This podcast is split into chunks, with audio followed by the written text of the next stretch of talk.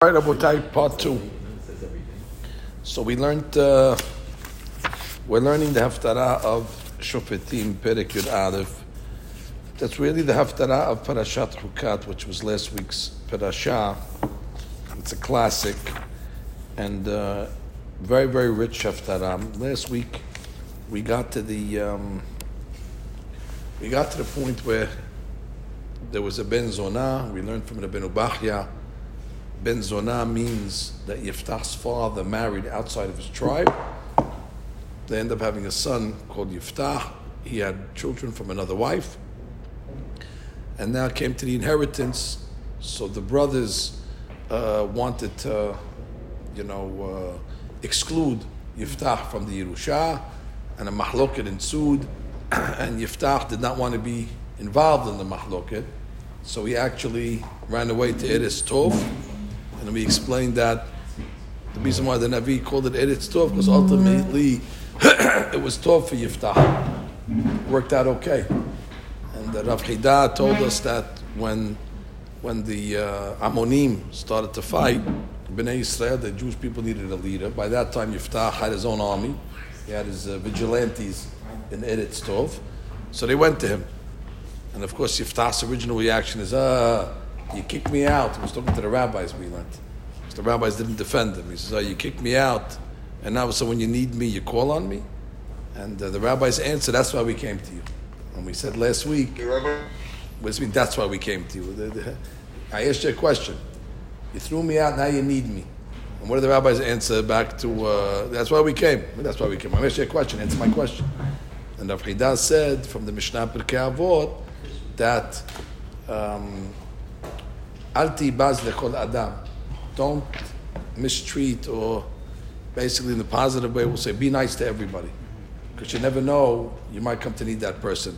The way Rav Chida learned the Mishnah was not you never know, but he said it's going to happen. Be nice to everybody because if you're not nice, Hashem's going to orchestrate that you need that person. And That's going to be your kapara that you're going to need the guy. So they weren't nice to Yiftach. So they realized that. So they say, Lachen banu, that's why we came. We, we, it's inevitable we had to come back to you because we were baz lecha. Anyway, Yiftach comes along and says, okay, they said, listen, if you go fight with us and be our leader, we're willing to make you the, um, we'll make you the leader. So Yiftach comes along and says, I don't need you to make me, Baruch I don't need, I don't need you to make me the leader. Thank you. I'll be the leader automatically. Right. If I win anyway. Exactly. If I win anyway, I'm the leader. So will you do me a favor? Uh, don't do me any favor that's going to happen without you. So Yiftach ultimately said, they tell Yiftach, fine, you're the leader now. And if you remember, we learned last week that he needed the chizuk, he needed the confidence of the people, uh, the boost of the people. Even a leader needs to know that the people are behind him in order that he's able to succeed. And then they said, okay, you'll be our leader. Maybe it's being recorded. You'll be our leader now. And uh, that's where we left off. And then what happened? What happens is we begin now on Perek Yud Aleph, and we start Pasuk Yud Aleph. Vayelech Yiftach im Zikne Gilad, so he goes with Zikne Gilad. Vayasimu Amoto Alim the Roshul Katzin, so they actually make him the Shofet, even before the war. And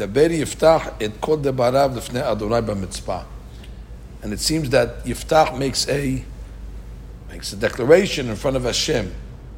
Although the Navi doesn't really tell us what this declaration was, but I saw brought down from the Sfarim that uh, he was saying to Baruch Hu, that just like uh, I was mevater and I forgave uh, what they did to me, uh, and I came back to help the people. So to you, Hakadosh Baruch Hu, be mevater and be merachem on the people. So therefore, we were trying to activate a midah keneged midah, and now vayishlach yiftach malachim el melech bnei Amon lemor. He sends messengers to the king of Bnei Ammon, and he says, Mali valach kibata elai lilachem be'arsi. So he's telling him, you know, what do you want from me? Mali valach, what's, uh, what's your issue? It seems Bnei Ammon had claims. So Yiftach's trying to understand what, what, what, what do you want? What, what, what's your claims? ויאמר מלך בני עמון אל מלאכי יפתח, so they sent back, כי לקח ישראל את ארסי, בעלותו ממצרים, מארנון ועד היבוק ועד הירדן, ועתה השיבה את הן בשלום. It's not a, uh, it's not an old claim, it's a, it's a new claim, which is an old claim, which is the we always say this. Normally, the rule of war is if you conquer somebody, we hold that a kibush is a kibush, a, conquer, a conquering, a conquest is a conquest, unless you're Jewish. So therefore, they're coming along and saying, "Hey, you conquered our lands when you came out of Egypt." Exactly. You're the one that's coming along and saying, "We conquered, we conquered it, finished." No backsies. But in war, there's no backsies. There's no statute of limitation. Okay, you had it for seven years, give it to me back. But they're coming along and saying that uh, it's not fair. כי לקח ישראל את ארסי, לקח בעלותו ממצרים, מאמנון והדיבוק וידן give the borders. ועתה השיב אתם בשלום. So we don't want to go to war. השיב אתם בשלום. Give it us back in peace. I'm going to call it a day. Now, uh, Yiftach has to remind Bnei Ammon two things. Number one, Jewish history, and number two, how to learn uh, Perashah. Because obviously they didn't know how to read the Pesukim correctly. So he sends them back, ויוסף עוד יפתח, וישלח מלאכים אל מלך בני עמון, ויאמר לו, כה אמר יפתח, let me make it very clear. Lo lakach Yisrael et eres Moab vet eres bnei Ammon. We didn't take. Now he throws in Ammon over here. He throws in Moab. We'll have to see why he threw in Moab. Nobody was asking him about uh, Moab, but uh, he threw it in there. He lumped it in there. We didn't take. We didn't take not your land, and we didn't take Moab's land. So what happened then? So what? It was just a bogus claim. I mean, obviously somebody had that territory now this is 300 years later. Keep in mind, this is 300 years later after the event. So you see, the Green don't forget. But there's nothing for them to forget. We didn't take their land. Yiftach now is going to explain it. Sammy Baruch Haba, how you doing, honey? Right over here. Okay. So the pasuk says, "Ki ba'alotam Mitzrayim." When we came out of Mitzrayim, Vayelech Yisrael b'midbar ad Yam Suf. So we were traveling. Vayavo Kadesha, and we got to a place called Kadesh. Vayishlach Yisrael malachim el melech Edom lemor. Now, if you remember Parashat Hukat, it actually tells us the story. It doesn't say that Israel sent malachim. It actually says that Moshe Rabbeinu sent malachim to the king of Edom. And if you remember what Rashi said in the Parashah, Rashi said from here you learn Moshe is Israel and Israel is Moshe. That when Moshe is talking, Moshe is talking on behalf of Klal Israel. So therefore the pasuk says, "Vayishla Israel malachim." Moshe is Israel. It's the same. Uh, it's the same thing. And what did he say to Eretz Edom? Be'artzecha." We want to cross your land. Remember, we learned in the Shi'ur that actually that was a shortcut. There was a great, great uh, benefit for the Bnei Israel if they can cut through Eretz Bnei Edom and bing, go straight into Eretz Israel. And we also learned how great Moshe Rabbeinu was that uh, Vayavo Kadesha, the Pasuk says. This was coming from Kadesha. And we learned what does it mean Vayavo Kadesha? What happened right before they sent the, the messengers? It says Vayikadesh Bam. Bnei Israel caused Moshe Rabbeinu actually to die when they complained about the water. And therefore the Pasuk says God sanctified his name, Vayikadesh Bam. God sanctified his name through the death of the tzaddikim. That when the tzaddikim die, God's name becomes exalted because the people say, wow, if the tzaddikim are not uh, free from the judgment, then kal vachomer us. So therefore you would have thought that after what Moshe Rabbeinu just experienced from the people, that he's not looking now to do them any favors by taking them on a shortcut into Eretz Israel. It should have said in the Pasuk, Vayikadesh Bam, and Moshe Rabbeinu says, I'll see you later. After all that I did for you for 40 years, and now what? Now you, now you killed me? Now you caused me not to go into Eretz Israel? Azak Baruch, I'm handing in my resignation. Ultimately, that's not what happened. The Pasuk says that after Vayikadesh Bam, Vayavo Kadesha, Moshe Rabbeinu was still, uh, what should I say, uh, fighting for Klal Yisrael and trying to negotiate with Melech Edom to get the people in quicker. Now, keep in mind, if they get in quicker, that means Moshe Rabbeinu dies sooner. So even though this was risking his life by trying to get a shortcut, but Moshe Rabbeinu says, I'm on a shlichut, ayin sham, gave a whole shiur on it, and therefore Moshe Rabbeinu was loyal to shlichut, and therefore he said, it's not about me, or about my life, it's about Klal Yisrael, and you can't take your shlichut personal, and you can't get offended. Anyway, velo shama melech Edom. Melech Edom did not, uh, did not listen. Vegam el melech Moab shalach, velo ava. And they did the same thing to Moab, velo uh, sha'ava, he did not, uh, he refused. Vayeshev Yisrael bekadesh.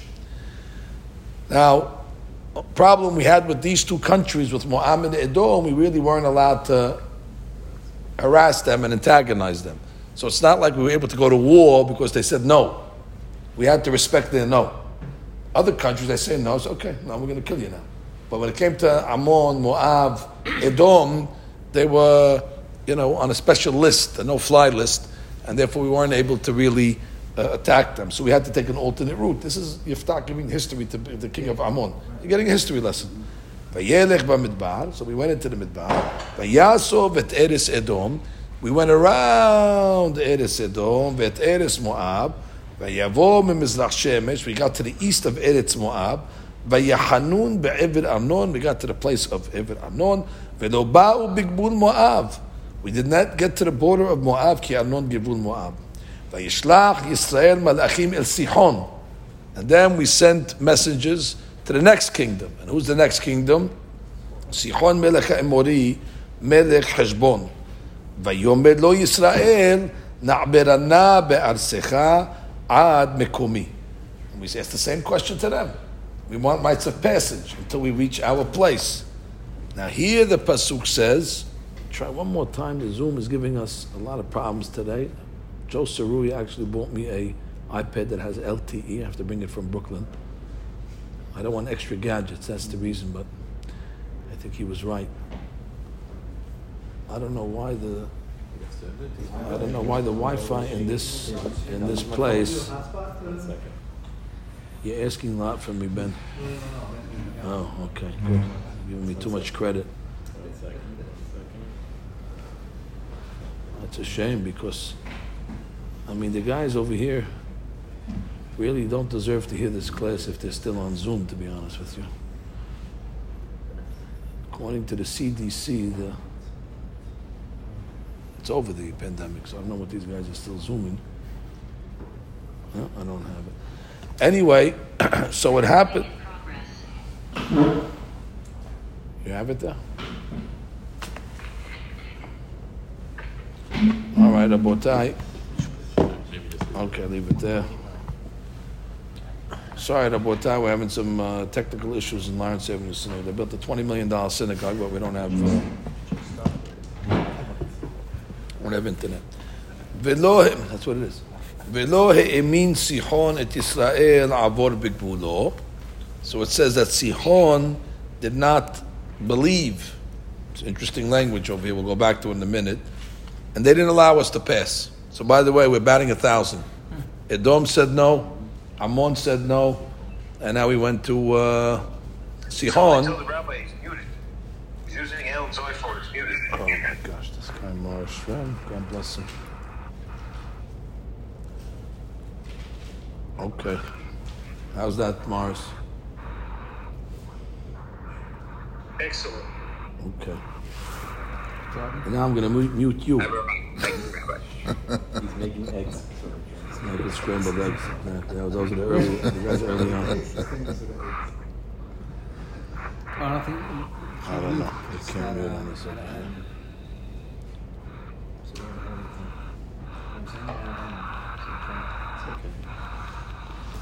So what happened?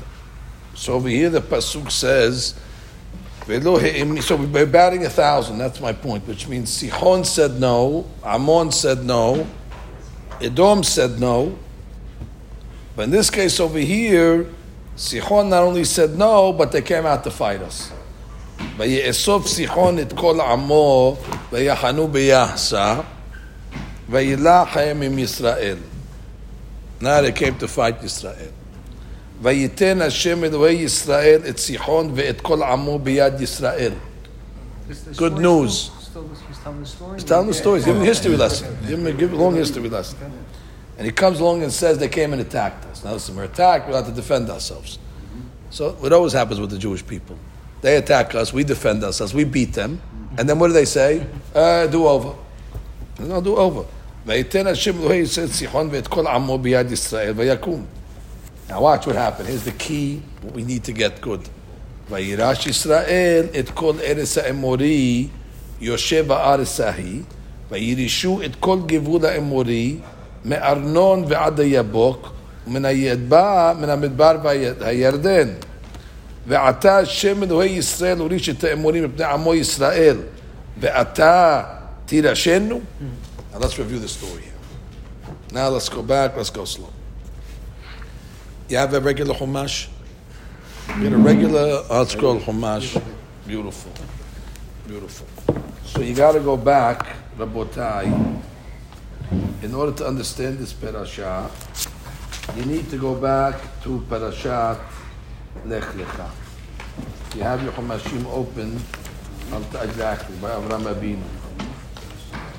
By Avram Abinu, the pasuk is going to be in Bereshit, Perek Tetvav, pasuk Yud Tet, 15, 19, Page 70.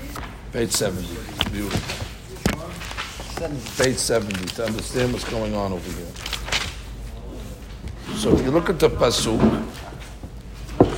this is God promising Abraham Abinu the land of Israel and all its inhabitants.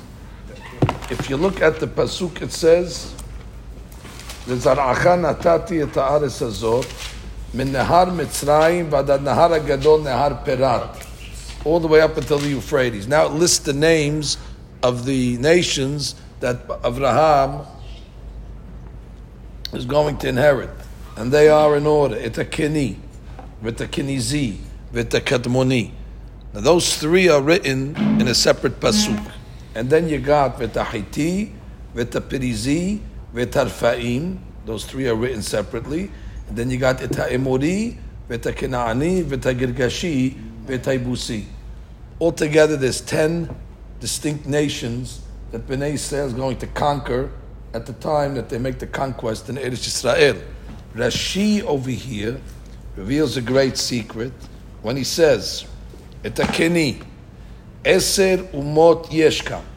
There's 10 nations here. Natan. But we only got seven out of the 10. Vashlosha, and here they are, Edom, Umoav, Ve'amon. Regarding those three, they are the first three mentioned in the first pasuk, which is Keni, Kenizi, and Kadmoni, Atidim lihiyot Yerusha le'atid. That we're going to have to wait until Mashiach comes in order to pick up those three. Shene Emar, Edom, Umoav, Mishloach Yadam, Ubne Amon, Mishba'tam. So you see over here that there's still three nations that are outstanding. We only hit seven out of the ten. Let me explain to you. The Mekubalim tell us that just like in the Kiddusha, there's what's called ten sefirot. Ten sefirot represents the ten different filters the way HaKadosh Baruch Hu sends the shefa down to the world. And the ten sefirot are broken down into the top three and the lowest seven. The top three are called the Gar, Gar Rashetevot, Gimel Rishonot, and then you have the Zat. The Zat is the Zayin Tahtonot. And the Gar are the, the Sefirot of Chokhmah, Bina, Vada'at, and then you have the lowest seven, which is Hesed, Gevurat, Tiferet, Nesa, Hod, Yesod, Malchut. You don't have to be a Kabbalist to follow what I'm saying. You just have to know that there's the top three and the lowest seven, and the top three is the head. They call it the, the Rosh. Uh, Bina, Da, those are the highest level of Sefirot. Uh, that's the top of the pole. When you're trying to rise, we rise up to the high levels of Chokhmah, Bina, Da. That's really where all the Kedusha is. That's where the brain is. That's where the Chokhmah is. In the side of the Tum'ah, there's also a uh, configuration of 10, but it's again, Keneged the Elohim. So it's 10 against 10. These 10 nations represent the 10 Sefirot of the Kalipa. What I mean to say is there's Tum'ah in these nations over here. It's not Stam nations over here that have an army and have a you know military. They came fighting with Kohota Tum'ah. They were part of the Kilipa. And therefore, it's not so easy to, to beat these. Uh, it's not regular, what should I tell you, conventional warfare. The warfare that you're fighting with these people, like when we went to Yericho, for example, how did we beat them? With shofarot.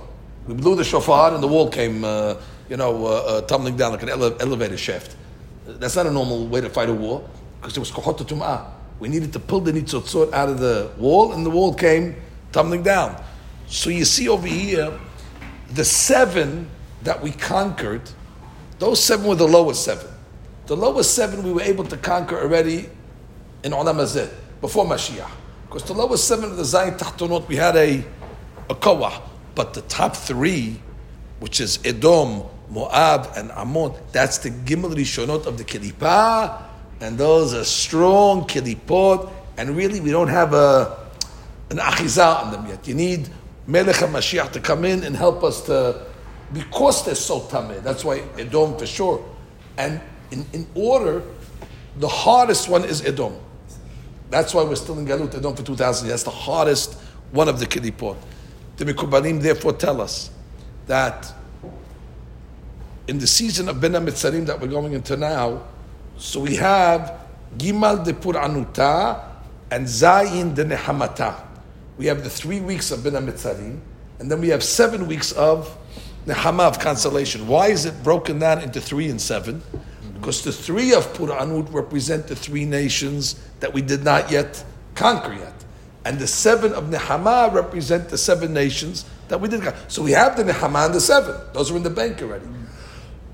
so each each Shabbat, each Shabbat represents another one of the nations. Shabbat Hazon actually represents the Kilipa of Edom, and that's why they say the Shabbat Hazon is one of the most uh, one, potentially holy and great days of the year, because on that day we're coming up against the hardest of the Kilipot, and uh, that's the Shabbat before the Shabbat.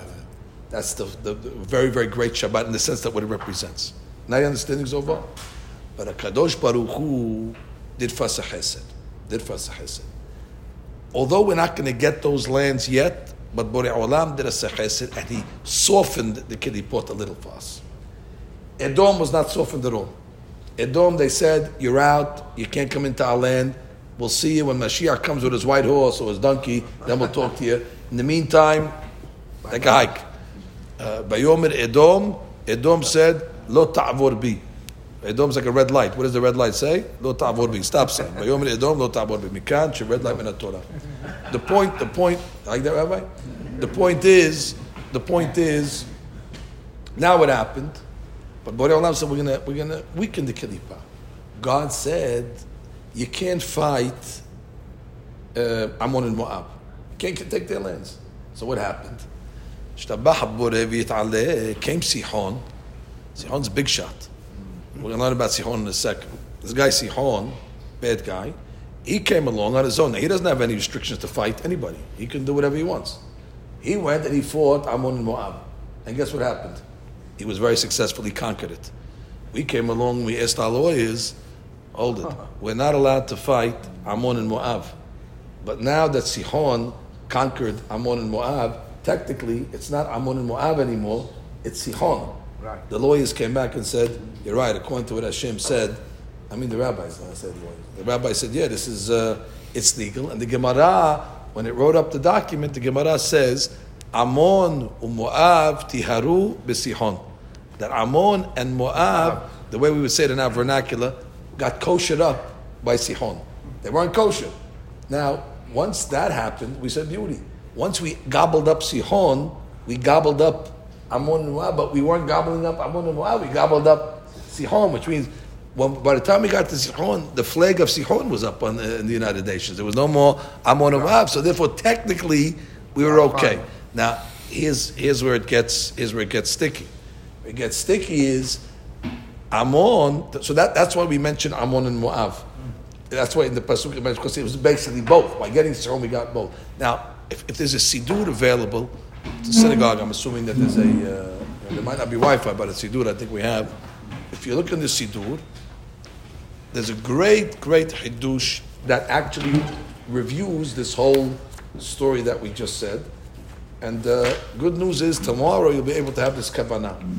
Right before Baruch She'amar on Shabbat, we say the Hodula Hashem Kitov Ki Le'olam Hasdo. Hazak Baruch, doctor. We got the third, the 26 Hodus, or 26 Ki Le'olam Hasdos. Now, if you look at it, it sounds a little redundant at the end. Over here it says, Lemolich Amom Midbar. Okay? Ki Le'olam Hasdo. You took us in the Midbar. Okay? Ki Le'olam Hasdo. Lemakeh Melachim Gedolim. And you uh, cause the Melachim Gedolim to get smitten. Ki Le'olam Hasdo. Vayarog Melachim Adirim. And you were able to bring down Melachim Adirim. And who are these uh, kings? The Sihon Melech Emori. Og Melech Bashan. We were able to uh, conquer Sihon and Og. Venatan Arsam Lenahala. And you gave their land, Nahala. Sounds like you gave the land to us. Nahala li Israel Abdo. Well, that sounds redundant. It just said Venatan Arsam Lenahala. Now it says Nahala li Israel Abdo.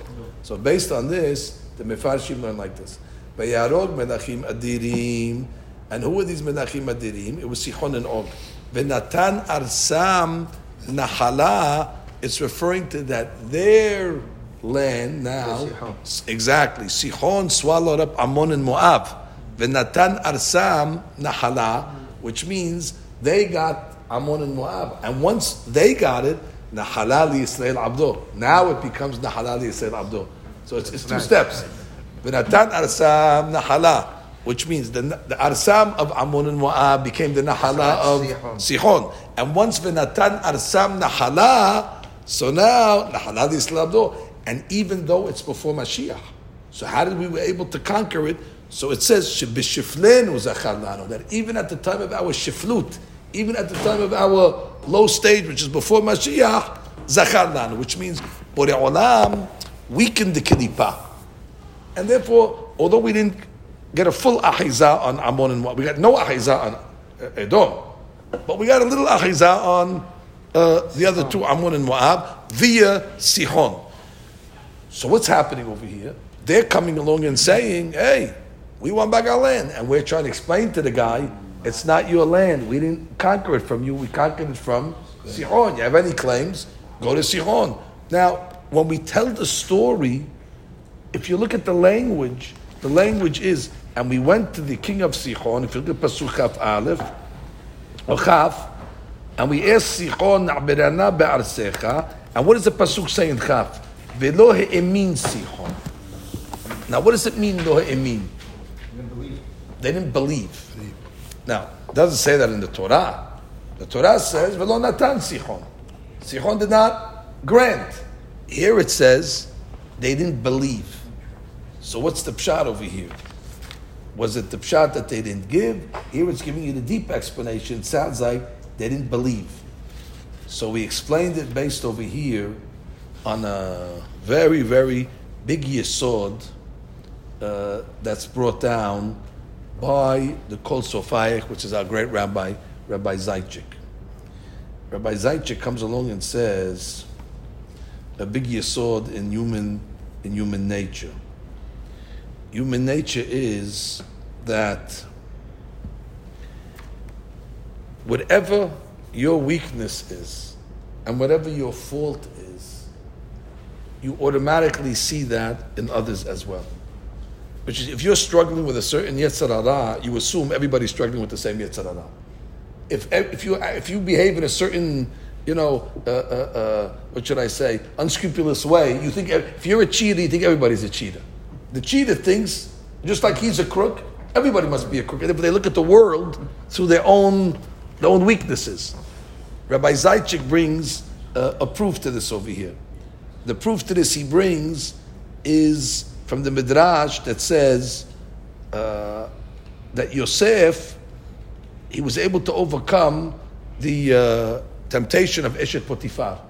So it says there was once a matrona Matruna is like a, a certain lady, Hashuv lady. Sha'alayt Rabbi Yosef. So she asked Rabbi Yosef, if Shar, Yosef ben Shiva Shana, he's 17 years old, Omed bechol homo, and he's got the heat of his uh, youth. Vaya oseh adavar hazeh? As a possible.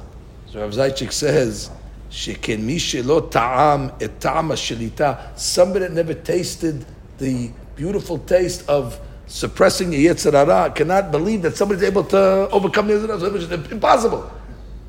The tzaddik would not react like that. The tzaddik would say, Okay. it's great. Baruch. We understand it. Because all day long they're doing that. But somebody that never experienced the overcoming of the Yetzer, when they're told that a 17 year old boy overcame the Yetzer, they're ah, impossible. So Rav Zaychik tells a story of himself when he was in Siberia. And when he was in Siberia, he was talking to the inmates over there with them, and he was telling about Ju- Judaism. They were fascinated by Judaism. And one of the things that they couldn't couldn't enter their brains, he was explaining to them about Taharat Mishpacha. He was saying, yeah, you know, for, for half the year, we're not allowed to be with our wives. We're not even allowed to pass the, uh, the salt to our. And they were looking, what? And he says he understood why, because the guy who has no limitations and he has no restrictions, he can't believe that how is it possible that somebody is able to. So you cannot fathom something that you yourself struggle with. You cannot fathom that somebody else is is able to live like that. So therefore, he brought an unbelievable, uh, unbelievable explanation. In Shamayim, when a person goes to Bedin after 120 years, the Bedin consists of Hakadosh Baruch Hu. The Gemara says in Sanhedrin, Hakadosh Baruch Hu is Dan Yehidi. Dan Yehidi means he judges on his own. However, he says if you go to a bed din on earth, you need three judges. So if Zaychik says, why do you need three judges on earth and one judge? So he says, because when you go to a court on earth and there's a guy coming for a certain crime, so it's possible that one judge right away is going to say, he did it. Because he himself has a certain tendency. So therefore you need two other judges to offset that judge that might have a, a predisposition because he has that weakness. But HaKadosh Baruch Hu can be Dan Yahidi because Borei Olam is unbiased, Borei Olam is unprejudiced. And based on this, he explains something else. Why does the Mishnah Pirkei Avot, why does it place so much emphasis and so much credit on people that are Dan Zechut? You're giving the people the benefit of the doubt. He says, because a person gives the benefit of the doubt, it's an indication that he must be a tzaddik. Because if a person, it doesn't enter his mind to do such a thing, so he won't see that thing in somebody else. So therefore, when he's dan sechut, that shows you that the per- so really when he's judging somebody else, he's really telling us a lot about himself. A person that can always see critical things in others, that means he himself must have those critical things, and therefore he says, "Well, I know myself, therefore he must be doing the same thing." But if you're giving the, the famous mashal that we gave once is, is a guy coming home at uh, four o'clock in the morning. Four o'clock in the morning, he's, he's walking in the streets. So what happens? The guy who's a, a party guy, he's oh, uh, where's he coming from? He's from the club. And the guy from Kolel Hasot says, he's probably just coming from the mikveh. You know, the, the, the, he's got to pray netz. That it doesn't enter his mind that he's going to the why because he himself. I, I understand what that means. Guy walking. What, what does it mean? Guy walking four o'clock in the morning? He must be going to the mikveh to go pray. It doesn't enter his mind the club because he doesn't know that world.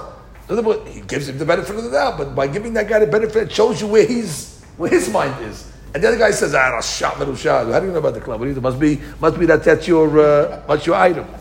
So therefore, uh, the Baal Shem said an unbelievable uh, remez in the Gemara. The Gemara says, Mishnah says like this: "Kol nigaim adam ro'eh, chutz min atzmo." The Baal Shem said like this.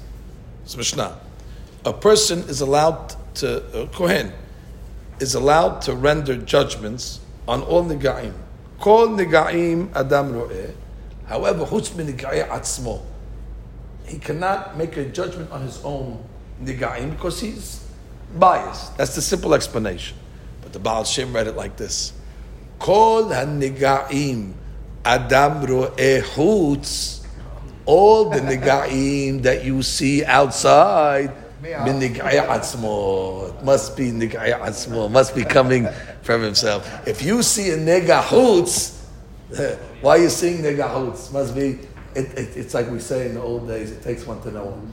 Remember we used to say in the schoolyard, it takes one to know one? There was chachman. Chachman to know it, which means Adam uh, uh, uh, posel bemumo. Right? A person is posel, en Adam posel bemumo. Which means when you posel somebody, you're only poseling him in your own, uh, uh, uh, your own blemishes. So what happened over here? So Rav Zaychik says, Sihon, they have no trust. The goyim are lies. So therefore, when Sihon cannot believe that somebody's going to come along and say, "We just want to cross your land." And we're not going to go to the ride. I go, wait, wait, we won yesterday. Were you fools over here? they, they would never. You did that yesterday. Exactly. With you, they created the sketch. We know that sketch. It tells us we're going to walk to your land before you gobble us up. So therefore, the pasuk says, "Velo means Sihon." Velo mean is the pshat is they couldn't, and you know why they couldn't believe it? Because they themselves are hasid from that. Therefore, he's posel, uh, he's posel, uh, the posel himself. And that's the way he understands the uh, the velo mean. Now, it's a it's a uh, it's a tremendous it's a tremendous yisod. Now what happens? Oh, so now what happens over here, Rabotai? Now he comes along. Uh, uh, what his name is uh, Yiftah, and he comes along, and he gives them a little zing. He says, and by the way, no, no coincidence that we're doing it because this week's parasha is mentioned over here now. Halo et asher yurishecha kemosh Elohecha oto tirash. Said, listen, you have a God. Your God is called Kemosh. Whatever Kemosh gave you, gave you Baruch Haba. I mean, Kemosh doesn't work. But he's basically saying, listen, our God gave us that land. If you have any complaints, go to your God. Hello, et asher kemosh Elohecha, oto tirash. V'et Adonai Eloheinu mepanenu, oto tirash. And listen, everybody chose their God. We chose Hashem Elohecha, therefore God gave us a land. You got claims that you didn't get a land? Go to the complaint box, go to Kemosh. Now, I, I showed our members last week a phenomenal midrash that I found. The midrash says that what was the avodah zarah of Kemosh? It says Kemosh actually was a black stone. And the goyim would come along and have to go visit the stone, and they would have to bow down to it. And uh, they would make like a pilgrimage to go see the stone. And the Midrash then writes the following language: "Ubelashon Yishmael Mecca." Mecca. And what do they do in Mecca? They have the Kaaba. They have the stone. Uh-huh. And they so basically, Kemosh, what the Arabs or the Ishmael, they just rebranded an old Avodah Zarah. I mean, it's old Avodah Kemosh. And they took the stone and they go make a pilgrimage and they bow to it and they make seven hakafot to it. In, in what? He says, "Ubil- the Lashon is Midrash. Ubilshon Yishmael Mecca. So you have over here this old Avodah Zarah. Ve'ata. Now watch what he says. Here's our friend from this week's parasha. Ve'ata. הטוב טוב אתה מבלק בן ציפור מלך מואב. Look at the Hashkahan, Baruch Hashem. I guess we get something. He says, are you better than Balak ben Sipor? Which means, Harov Ravim Yisrael in Muhammad Muhammad, which we hold it. Where's Balak ben Sipor? We took his land too, by the way. We took Moab when we got Sihon. And he's not complaining. And he's much more powerful than you. We, which is, we, we didn't get any complaints from, uh, from Moab. So who are you to come along now and start, uh, start complaining? Now, there's an unbelievable musad in this whole story. If you remember the Perashah, it says that after Sihon conquered uh, Ammon and Moab, and then we conquered Sihon, so they became a famous mashal. Al ko- al ken yomeru hamoshelim. Uh, בואו Si- בואו חשבון, תבנה ותכונן עיר סיחון. Uh, It says the Moshlim. We had it in last week's parasha. If you open up your Chumashim, you're able to see it. Uh, it's right at the end of the parasha. It's on page 854.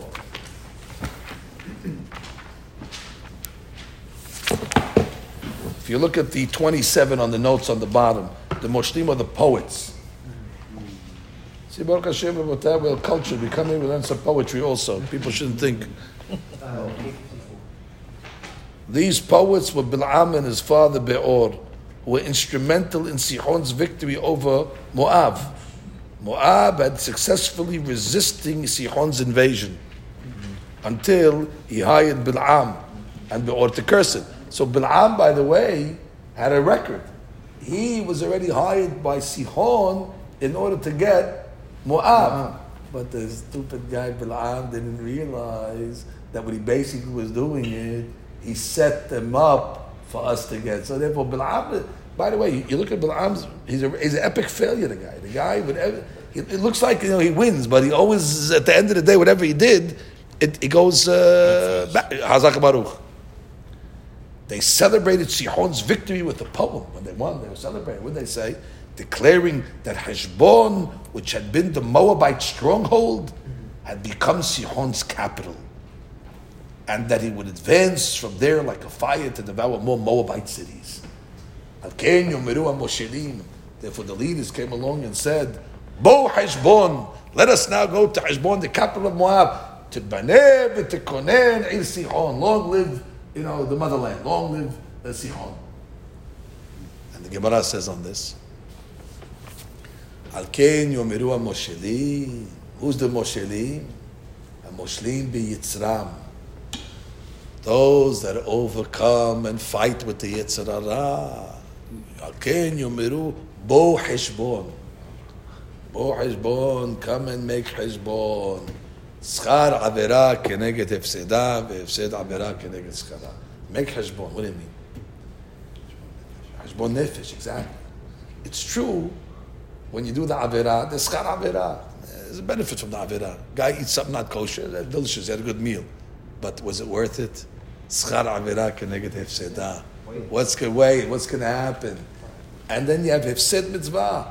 A guy, because he went to pray shaharit, he wasn't able to go to work, he missed the sale. Hefsed mitzvah, keneg schara, keneg schara. Look, look at the reward that's going to come.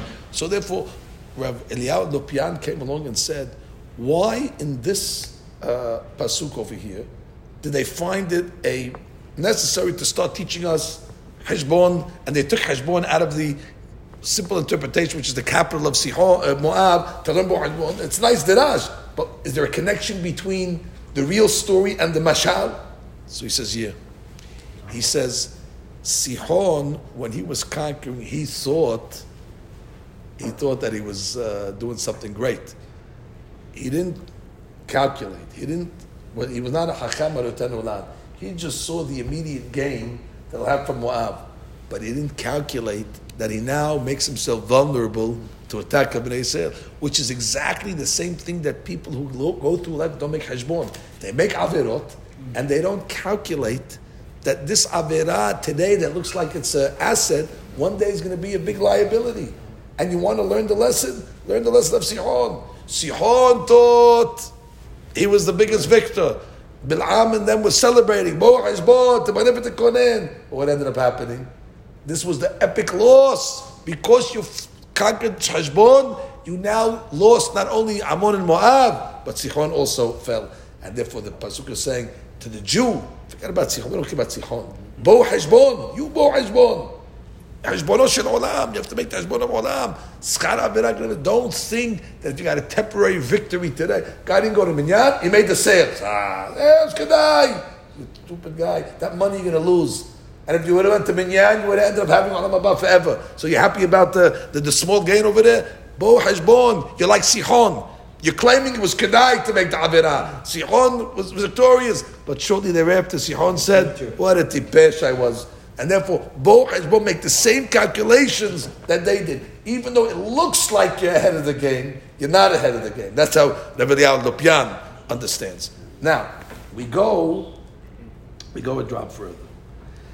Now, the Haftarah, by the way, goes a few more Pesukim, and then we get to the, uh, to the postscript. I'm going to give you the postscript. בשבט יוסף בחשבון בנותיה, בערל בנותיה, בכל העלים אשר על ידי ארנון, 300 שנה, 300 years you're coming. This was 300 years ago. Madua lo hitzaltem ba'itahi. Where were you then? You, exactly. You just woke up. Three- Imagine these goyim 300 years later. It's like the Palestinians. 300 years later, hey, you took our land. Well, you took our land. There was a war. Remember, there was a war. If you would have won the law, if you would have won the war, were you giving us back land? No, it was, hey, it's a war. We won. Oh, but we win. Hey, give, it, give it us back. He displaced us. If lo hatati lach. Tells the king, I never did anything to you. And you're coming now with claims, you want to fight me? Let God be the judge. And the king of Ammon, Velo Shama b'nei Ammon el Devrei Yiftah, Asher Shalach Elav. That's where the Haftarah ends. Now, consider what we're going to do now in the next four minutes. A great bonus that you showed up. But the al Yiftah Ruach Hashem, Spirit of God was on him. ויעבור אל גלעד ואת מנשה, ויעבור את מספי גלעד, starts to go to מספי גלעד, מספי גלעד, ובימי עמון, and now he makes a neder, right before the war starts.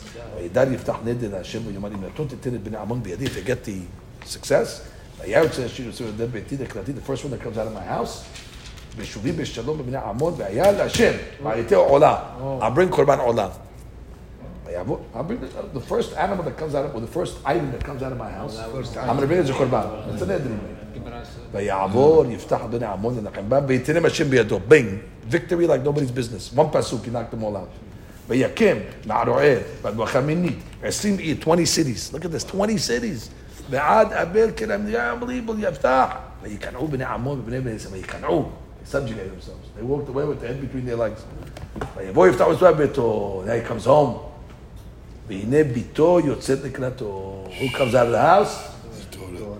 his daughter, בתופים ובמחולות, with, with, with the whole uh, orchestra. ורק היא יחידה. His only daughter, his only child. אין לו ממנו בן או בת. ויהי כלות אותה, ויסוה, ויקרע בגדה. He ripped his garments, ויאמר אהה ביתי, אחריה החליטני, ואת היית בעוכריי, ואנוכי פציתי פי אל השם, ולא אוכל לשוב. I'm done. I made a neder, I'm stuck, I gotta listen.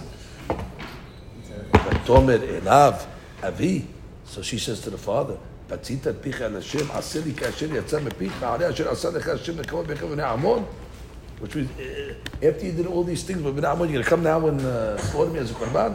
ותאמר לאביה, יעשה לי הדבר הזה, הרפה ממני שניים חודשים וחבאתי להרים. Let me go down to the mountains. The Gemara said, what do you mean go down to the mountains? וירדתי אל ההרים? So it says the harim was the Sanhedrin. She was telling her father, just let me go to the Sanhedrin. Let me go down to the Sanhedrin. And so the rabbis ask, Rav Zaychik asked on this, what do you mean, Vayaradti ile harim? Even if you say the Sanhedrin is the harim, you go up to the Sanhedrin. Even if you want to say harim is the Sanhedrin. So he says, an unbelievable, she was giving her father Musar. Get, get the story good. Yiftach over here, he made a neder. You're right, he should have went to Pinhas. Pinhas was the rabbi at the time, the Kohen, and he was the chief. And if he have went to if Pinehas would have told him neder is nullified. But Yiftach had a little ga'ava. He didn't have ga'ava before the war, but after the war, he got zapped. Everybody gets zapped. And I'll tell you why he got zapped. He was a good guy. Till now, a great guy, but he got zapped. The Ga'ava says, I'm the leader. Pinehas has to come to me. Pinehas came along and said, I'm the chief rabbi. He's got- he's- this Amar guy, I have to go to him. Like, what is he over here? Because he has some money? Uh, he has, because he has, he, has, he has a bunch of uh, hooligans? He's got to come to me. So therefore, each one stayed in their position, and the girl ended up getting slaughtered, and they both got punished. Yiftach dies, but his body limbs just start falling apart. It says Bil'am, uh, Yiftach was buried in the cities of Gilad. Every body part was buried in a different city, and Pinhas lo- lost Ruach HaKodesh. It says Pinhas, the former, you know, uh, uh, Kohen, which means he lost his he lost his Kohen. And the rabbis come along and say that Pinhas was right in the sense he's the Kohen. What's the pshat? Pshat's like this. How does Hatara work? Hatara works. The person who comes to the rabbi has to be machniya himself to the rabbi and trust that the rabbi has an ability to get him out. It works with hakna'ah. I mean, to humble yourself. How do I know it works like that? Because in Parashat Matot it talks about a father is able to immediately nullify the nidarim of his daughter, and the husband could nullify automatically the nidarim. Why? because they're subjugated automatically. When a lady makes a neder, it's subject to the husband's. So if he doesn't want it, uh, that's the way that doesn't work. If you're humble to the, so the same thing when you go to the Rav, you have to humble yourself. So basically, what Pinehas was saying, this guy, he has to come and humble himself to get that's, that's, that's, that's the ingredient of it. So Pinehas was right. But they still say, Pinehas, you should have went to Yiftach and tell Yiftach the rule, just so he feels that you went to him. I say, listen, I'm coming to you, Shan Khatra, can we give you some kavod? But I'm going back to my office. Now you got to come back to me. But Pinehas didn't even do that. So therefore, he he got punished. Now what happens? What is, what is, his daughter's trying to tell his husband, her, uh, her father, daddy, v'yarati harim. The way Hataran Harim works, v'yarati harim. You have to lower yourself, daddy, lower. But what happened? The Ga'aba. Now what happened to Yiftach? It's very simple. On a simple level, at the end of the day, Rabbi Zaychik writes, if you want to look at Yiftach, you can look at him in a very nice way. Look at this guy. The guy just won a war. He fought for his ship, and he made a neder. Look how much he's mahmidin in Chut Nedarim. Hey, He made a net, and it's the only daughter. You think it's easy for him to slaughter his daughter? And imagine them bringing, it's like Akedah Yitzhak. He's putting him under his bed, his daughter's screaming, and he has to control all his uh, emotion. What? Uh, to fulfill the Ritzon Hashem. You could look at Yiftach as a, you know, wow, what a guy. He doesn't want to break his word. But you know what the Gemara says? I'm ha'aris Yiftach. And the Gemara looks at him very disfavorably. Why? Because he didn't learn Torah. And Alter Zaychik writes, his midot eventually capped out. Since he didn't learn Torah, he wasn't able to keep the Ga'ava got to him. It's because he was Ama'aris. That means he's a zero. When a person studies Torah, the Torah controls his midot. Now, Yiftach had certain controls till this point, but ultimately, since he didn't learn Torah, the Ga'ava, and look what it led to. It's the Amaratzut that killed the daughter of Yiftach. And therefore, the Nabi's coming to us a great lesson. You know, when a person is looking for a boy for Shidduchim, ah, he's a very good boy, it's good midot, but he learned? No. Uh, That's not, be careful. Which means he's a good midot. Uh, uh, Good midot, uh, if without learning Torah, the guy could turn into a Yiftach. But the Mekubalim come along and say over here something else. How did Hashem allow this girl to get slaughtered like this? Yiftach is, uh, did wrong and all that. Was she literally slaughtered? Really Yes, slaughtered? according to one opinion, she was really slaughtered. Yiftach goes down as a Amaris. Yiftach blew it. So the Rabbi Menachem Azadam Pano says over here something amazing. Hold on to your seats. Remember when they went on to Noah's Ark? So there was a guy called Ham. Ham was with his wife. They all had their wives, but they weren't allowed to have relations on the Teva. Ham broke the rules, and he had relations with his wife on the Teva. The Rabbi Menachem Azeh says why? He says because Mrs. Ham, before she got into the Teva, she came onto the Teva pregnant because she committed znut with Sihon. So therefore, he wanted to cover it up, that it wasn't from uh, Sihon, that he covered it up. Says Bimon Hamazarami Pano, Eshet Ham, the Gilgul was Yiftach's daughter, and therefore she needed to have tikkun, which means the reason why Hashem orchestrated is because she committed znut and she did this whole thing over here, and therefore not so not so simple, not so simple. Meaning she got her, meaning from her heshbon. Now watch. He says, and then what happened later on in history? There was a great rabbi called Rabbi Hananya ben Teradion. Rabbi Hananya ben Teradion had a daughter, and his daughter ended up getting thrown into a kupa of zonot, into a group of uh, with the zonot. And Rabbi Meir Baal HaNes, if you remember the Gemara in Avodah Zarah, he went to save her. And when he went in to save her, he wanted to see if she's if she's doing anything. And anytime a man would come to her, she would say, "I'm nida." I can't."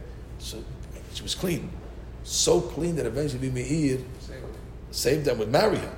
And the Rabbi Pano says that the daughter of Rabbi Hanan was also the Gilgul of the daughter of Yiftach, which means because she had to make the tikkun of what she did when she was Eshet Ham. And when she was Eshet Ham, she committed znut. And now, when she went back into the Kubash Zonot, she did not commit znut. And it, so first she needed to get punished. So her Yiftach killed her. And then ultimately, uh, uh, the tikkun was made, and she ended up, you know, living happily. ever. So you see, at a simple level, of course, it looks shocking, and and Yiftach made a terrible mistake over here. But obviously, when we look at it through the eyes of the tzaddikim, there was tremendous tikkunim out there. But the lesson that we learned from over here, Rabotai, posel posel, that the faults that you uh, express or that you project on others, be careful. You're not telling us about the other person. You're really telling us a lot about yourself.